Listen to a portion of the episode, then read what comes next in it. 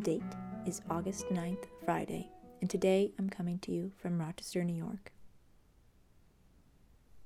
Today is the birthday of Elizabeth Schuyler Hamilton, American humanitarian. She is also, of course, the wife of Alexander Hamilton. Elizabeth Schuyler, sometimes affectionately referred to as Eliza or Betsy, was thrown into high society from her birth in 1757. Her family's prominence in early America meant that she was surrounded by the foremost thinkers of the new nation. She even had a chance to meet Benjamin Franklin. In 1780, at age 22, she was sent from the Schuyler residence in Albany, New York, to Morristown, New Jersey, to live with a maternal aunt.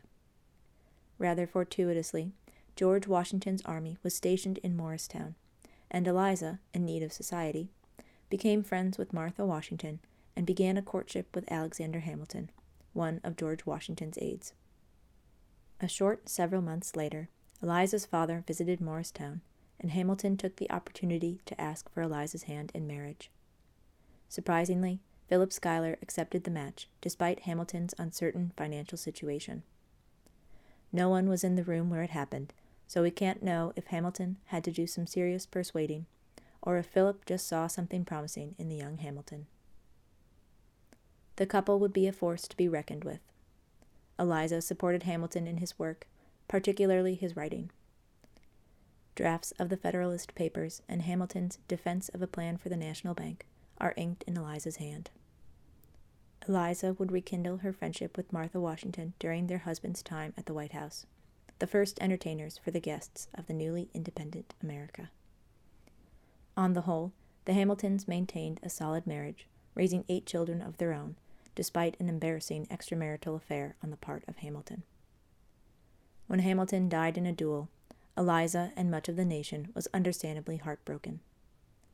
The information we have regarding Alexander Hamilton survives in large part because of Eliza's work after his death to preserve his legacy. Eliza was also instrumental in the development and operation of the Orphan Asylum Society, now known as Graham Windham. She was one of three founding members of the organization in 1806 and served as vice president or president for a combined 42 years. Elizabeth Schuyler Hamilton lived to be 97. And today is the birthday of Jean Piaget, Swiss psychologist.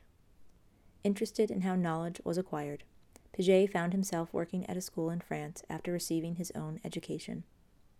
While grading tests for a superior, he noticed that children of certain ages consistently gave wrong answers to certain questions. The pattern was too obvious to be ignored. Piaget began to study more seriously how children acquire knowledge and mentally mature, giving us what is known as Piaget's theory of cognitive development.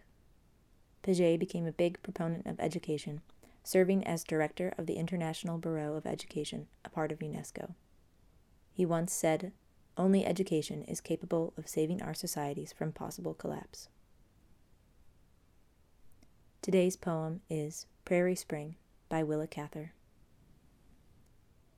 Evening and the flat land, rich and somber and always silent, the miles of fresh plowed soil, heavy and black, full of strength and harshness, the growing wheat, the growing weeds, the toiling horses, the tired men, the long empty roads, sullen fires of sunset fading, the eternal unresponsive sky.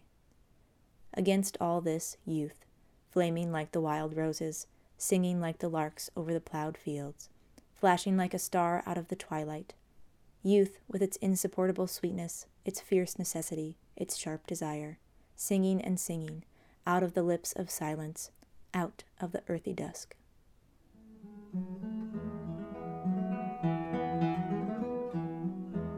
Thank you for listening. I'm your host, Virginia Combs, wishing you a good morning, a better day, and a lovely weekend.